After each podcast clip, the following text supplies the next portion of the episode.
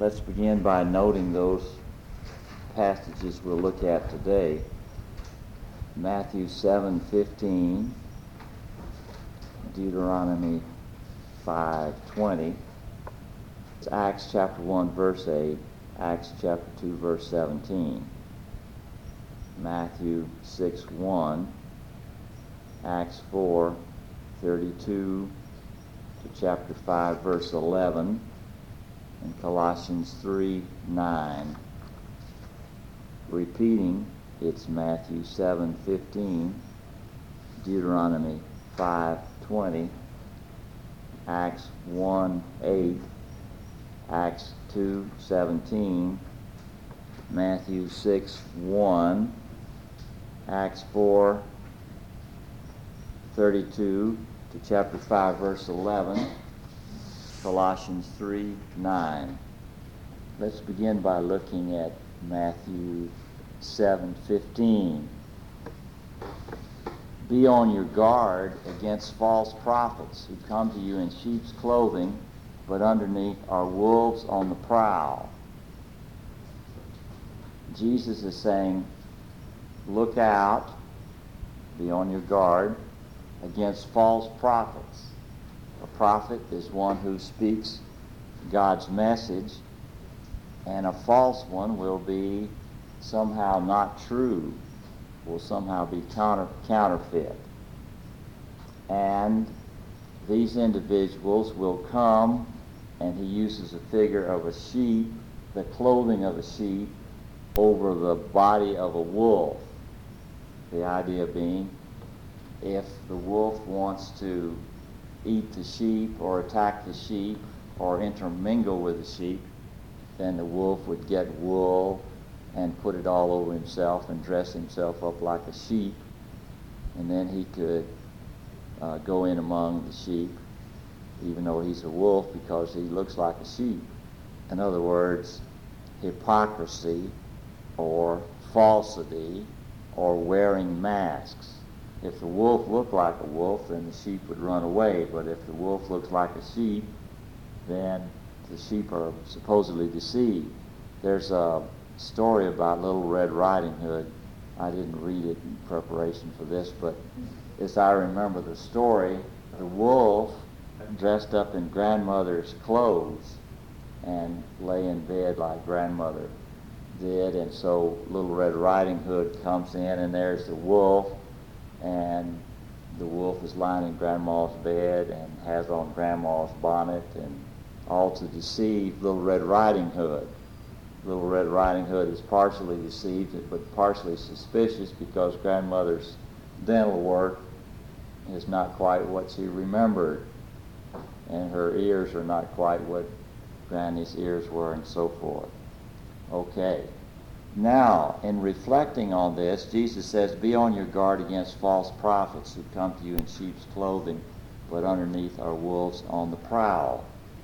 I always thought of this as referring to other people who are false prophets. It came as quite a shock when I realized that I, I mean, I am the wolf and I'm dressed up in sheep's clothing. And it'd be much worse for me to be a wolf in sheep's clothing. That would be more terrible than for somebody else to be a wolf in sheep's clothing. And, and I always thought this applied to other people, but this week I came to realize it applied to me, and it came as quite a painful shock. Now, we're going to use the word uh, prophet and false prophet and witness as uh, somewhat interchangeable. And if we go back to Deuteronomy 5:20, Moses giving God's law to God's people at Mount Sinai, you shall not bear dishonest witness against your neighbor. This had one meaning for the people who heard it, but in the course of salvation history, it came to have quite a, a different meaning when Jesus came on the scene and began his family the sons and daughters of the Father, that they were not to bear dishonest witness, or, in other words, be false prophets against their neighbors. Because as they bore dishonest witness, or they were false prophets, then the work of the church to evangelize would become weakened and ineffective because it would be uh, counterfeited. You shall not bear dishonest witness against your neighbor because it harms your neighbor. And you should love your neighbor as yourself. Let's look at Acts 1 8. You will receive power when the Holy Spirit comes down on you. Then you are to be my witnesses in Jerusalem, throughout Judea and Samaria, yes, even to the ends of the earth. So, those that Jesus addressed these words to who were visible at that time are now passed on. They're not visible. We're the only visible ones around today since the original ones have passed to their reward. And the witnesses have not yet reached the ends of the earth. The ends of the earth have not been reached yet with the gospel because there are many nations that have never heard the gospel. Hopefully, they will hear it soon. You are to be my witnesses or my prophets, hopefully, not false prophets, and hopefully, not prophets in sheep's clothing who are wolves, in fact. In chapter 2, verse 17, Peter is giving his speech on Pentecost Day, and he quotes the prophet, the prophet Joel. It shall come to pass in the last days, says God, that I will pour out a portion of my Spirit on all mankind. Your sons and daughters shall prophesy your young men shall see visions, and your old men shall dream dreams. In other words, the spirit of prophecy or the spirit of witnessing from the time of Pentecost on is poured out on anyone who would receive it. Hopefully, all Christians would receive that gift of prophecy or the gift of being witnesses and then hopefully again they would be true witnesses, true prophets, and not counterfeit, and not be wolves in sheep's clothing. How is one a wolf in sheep's clothing? Well, there's many ways that can be done, but one is in Matthew 6 1. Be on guard against performing religious acts for people to see. Be on guard against performing religious acts for people to see. What is wrong with doing religious acts for people to see? Well, they are counterfeit and they're false. The religious acts should be directed entirely to God and His service. But when I do them in order for people to see me, then they become false. They're no more religious acts. They look like religious acts, but they're counterfeit. They're false because I have made them false, because I have done it or said it for people to see so that I look good and they think highly of me and they applaud me and so forth. And in so doing, they become false. They appear to be religious acts, they appear holy, they appear worthy, but they are counterfeit. They are done with an eye on what people will think of me. And so it is falsity it is false witness, and it is false prophecy acted out. And what should be for the honor of God is in fact for the honor of me because I am doing it so that people will see how good I am. And so it becomes false witness. It may look good, but in fact it's false. Like a counterfeit dollar bill may look good, but in fact it's false. Now, in Acts 1 8, Jesus said, You will receive power when the Holy Spirit comes on you, and then you will be my witnesses. You will receive power when the Holy Spirit comes down on you. Then you're to be my witnesses in Jerusalem, throughout Judea and Samaria, yes, even to the ends of the earth. When what we do and say is empowered by the Holy Spirit, then we're Jesus' witnesses. When we do or say things empowered by the human spirit or my flesh, or worse, some other spirit, but particularly my spirit, then it is false, and I'm no longer a witness to Jesus.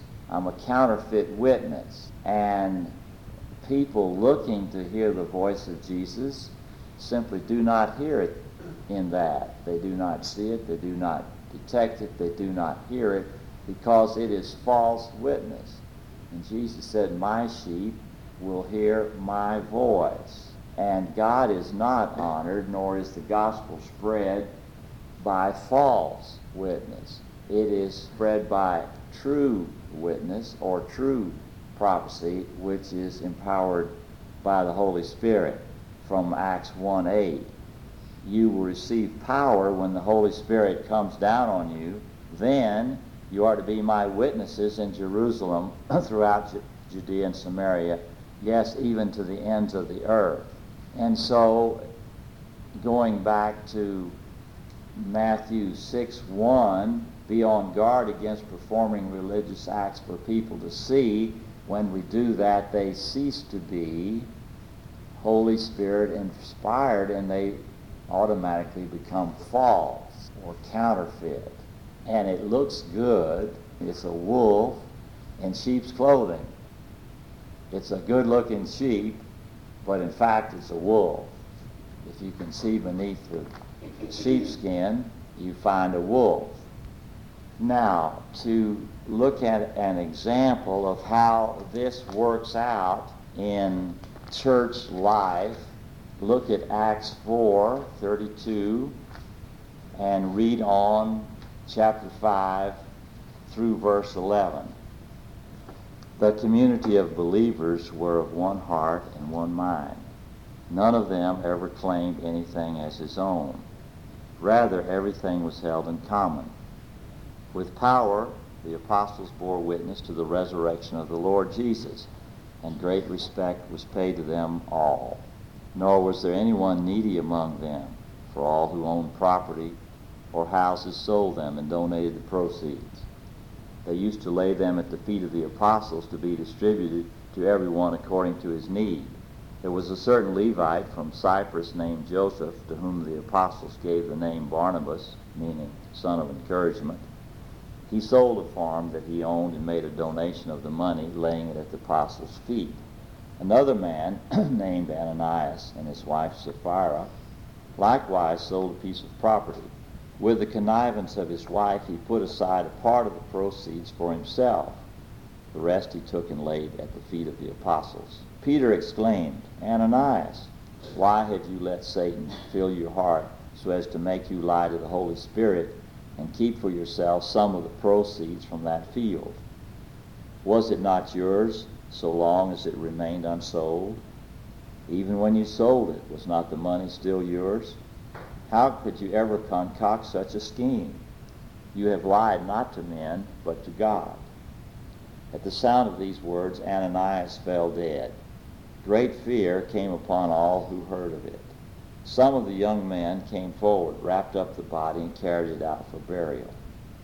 Three hours later, Ananias' wife came in, unaware of what had happened. Peter said to her, Tell me, did you sell that piece of property for such and such an amount?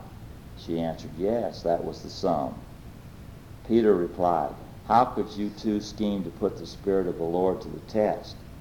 The footsteps of the men who have just buried your husband can be heard at the, at the door.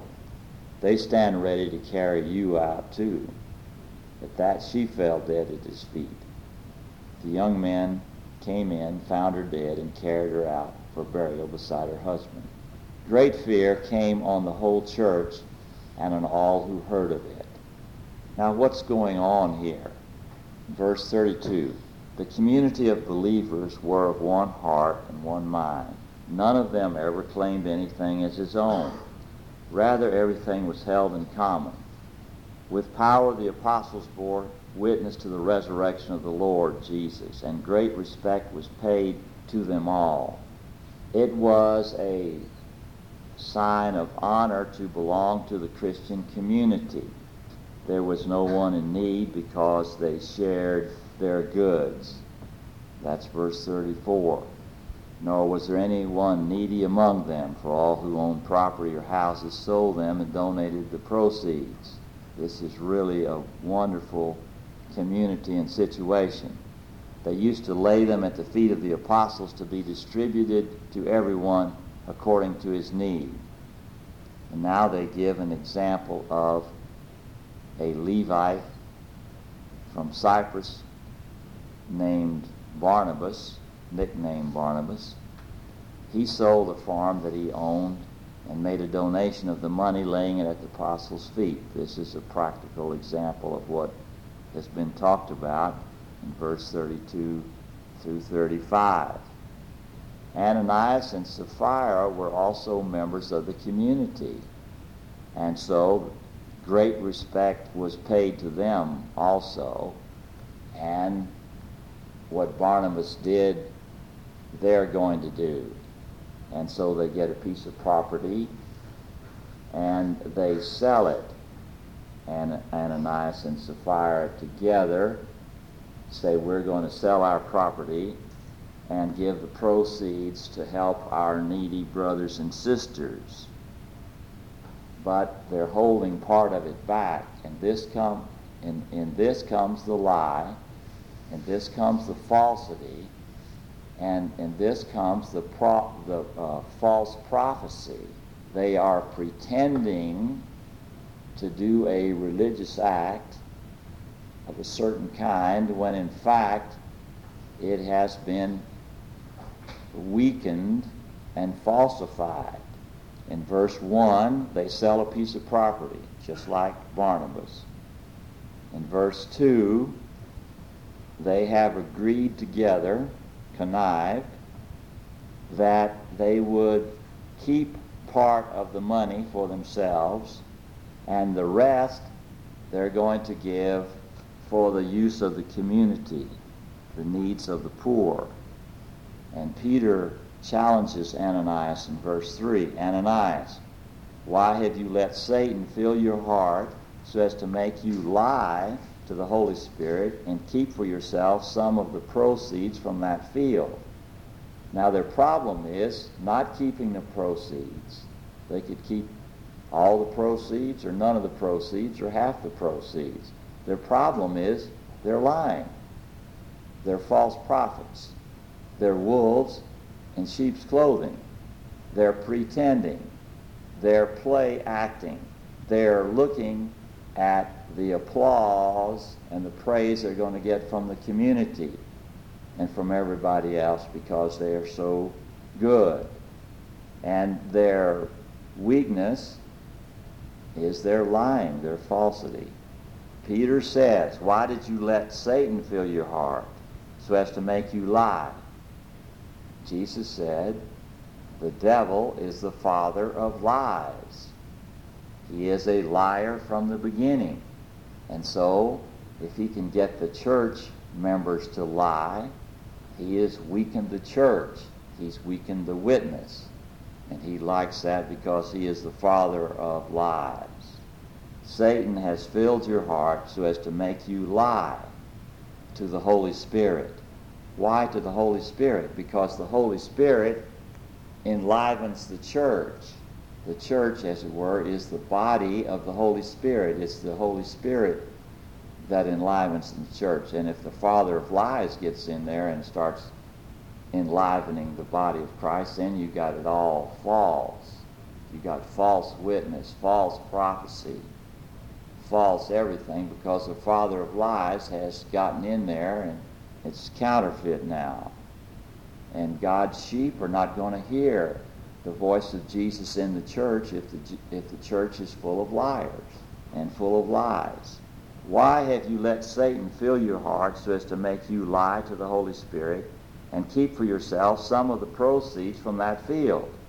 Was it not yours so long as it remained unsold? It was your field. You didn't have to sell it. There was no reason for you to sell it, but you had to sell it. Even when you sold it, was not the money still yours? You could have kept all the money. You could have kept the field. You could have kept all the money. That's fine. How could you ever concoct such a scheme? Your scheme is to lie. Pretend that you're giving all the money when in fact you're not giving the money. You had no obligation to give the money, but you shouldn't have lied about it. Shouldn't have been false. You have lied not to men, but to God, because you have lied to the body which is activated by the Holy Spirit. Verse 5 At the sound of these words, Ananias fell dead. Great fear came upon all who later heard of it. Now you can imagine what would happen if everybody fell dead who'd been false. There wouldn't be any of us left. But this exemplifies what God thinks of false witness. You shall not bear false witness against your neighbor particularly when you're a member of the body of Christ, you're not to bear false witness. Some of the young men came forward, wrapped up the body, and carried it out for burial. Three hours later, Ananias' wife came in, unaware of what had happened. Peter said to her, Tell me, did you sell that piece of property for such and such an amount? Yes, that was the sum. That was the lie. That was the false prophecy. That was the false witness. Peter's answer in verse 9 How could you too scheme to put the Spirit of the Lord to the test? The footsteps of the men who have just buried your husband can be heard at the door. They stand ready to carry you out too. God does not like falsity or lying or wolves in sheep's clothing. And if we're the wolf in sheep's clothing, it's much worse than if somebody else is the wolf in sheep's clothing. And the wolf in sheep's clothing, of course, is an acted out lie, a lie through actions. Sapphira uh, lied not only in action but in words. When in verse eight, she answered Peter, "Yes, that was the sum of money." Now she's put her acted out lie into a verbal or a word lie. Well, she fell down, and the young men came in, found her dead, and carried her out for burial. Verse 11 Great fear came on the whole church and on all who heard of it. Well, I suppose so. If it happened to them, what's going to happen to me for my uh, lying and my hypocrisy and my faking it, and particularly when I fake a religious act that looks real good, but I'm doing it for human praise, as Matthew says in, uh, Jesus says in Matthew 6 1. Beware against performing religious acts for people to see. And this is what Ananias and Sapphira did. They performed a religious act for people to see. When there are liars and lies in the body of Christ, in the church, in the community, the whole thing is terribly weakened. The witness is weakened, the prophecy is weakened, the speaking God's word is weakened. It's just like building a house with false bricks. If you build a house and you insert paper bricks in with the other bricks, the house gets weaker and weaker, and it may be collapse or become totally without use because there have been a tissue of lies in the construction of it. And uh, God wanted to keep the uh, church pure here in Acts, so he decided we're going to end this line right now. And he ended it with Ananias and Sapphira, and everybody that heard about it, they got scared. So, and they were, after that, fearful to join the community. If you join the community of believers, you better quit lying. And don't be faking any religious activity. I'll tell you, it had a purifying effect on the church.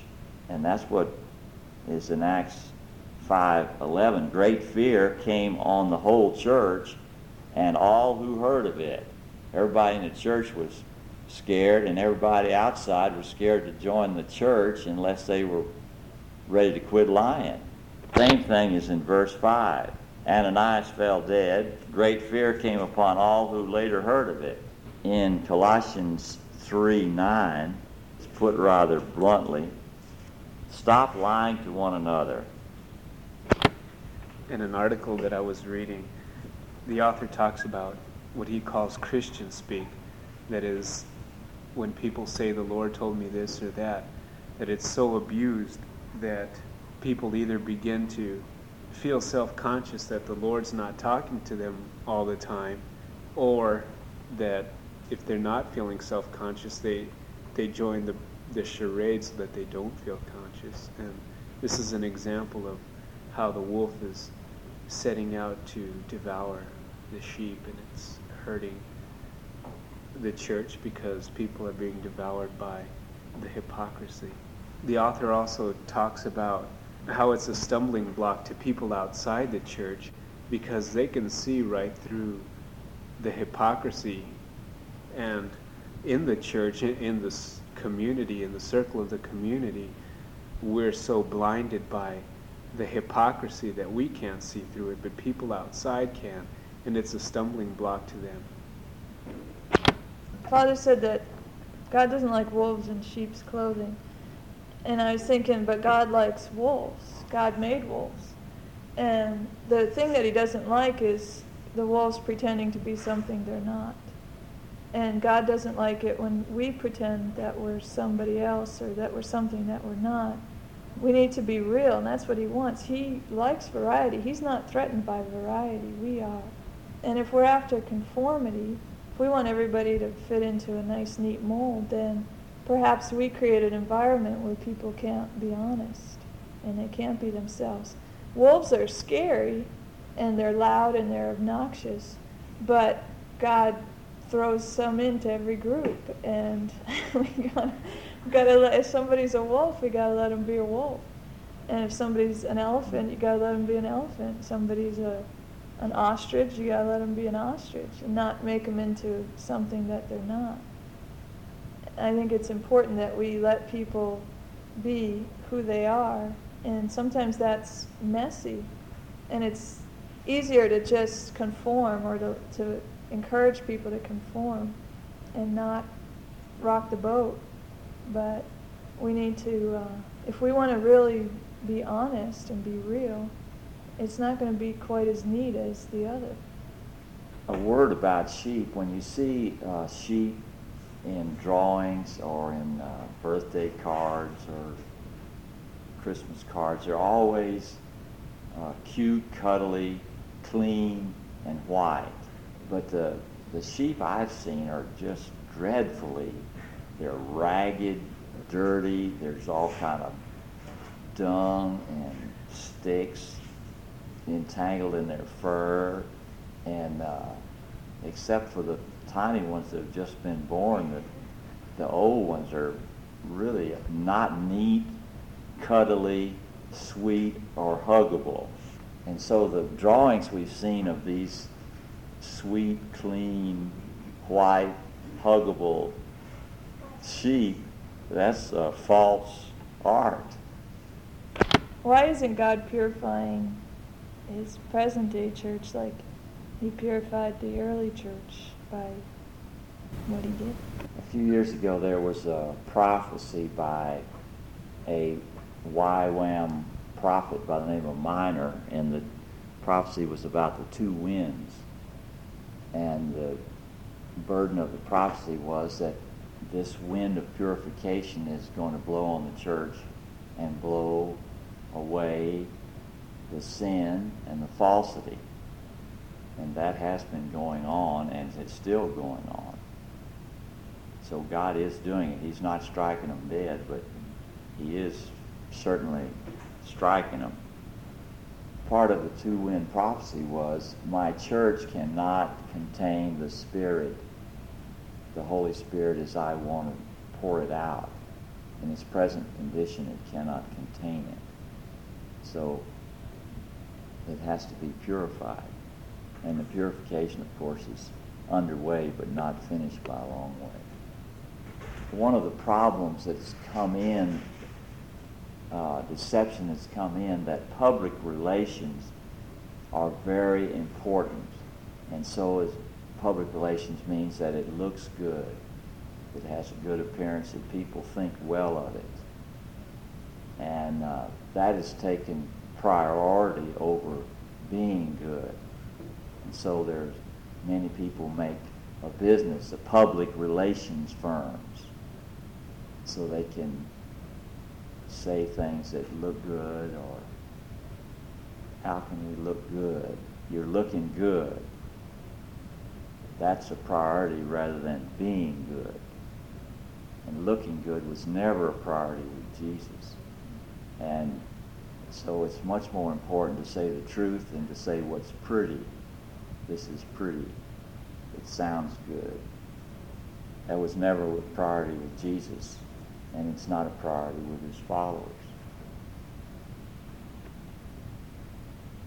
Last night, Father talked about people being on their own. In the early days, they'd go off to the mountains and the caves and just try to be a Christian on their own. And the church began to pull people back into community to relate to one another and learn how to love one another. And I was thinking how that applies to this because Father said he's a wolf in sheep's clothing. Well, the only way we know that we're disguised is by being in relationship with others because the real us comes out and it's not real pretty. But we need to be interacting with people to see the truth. And of this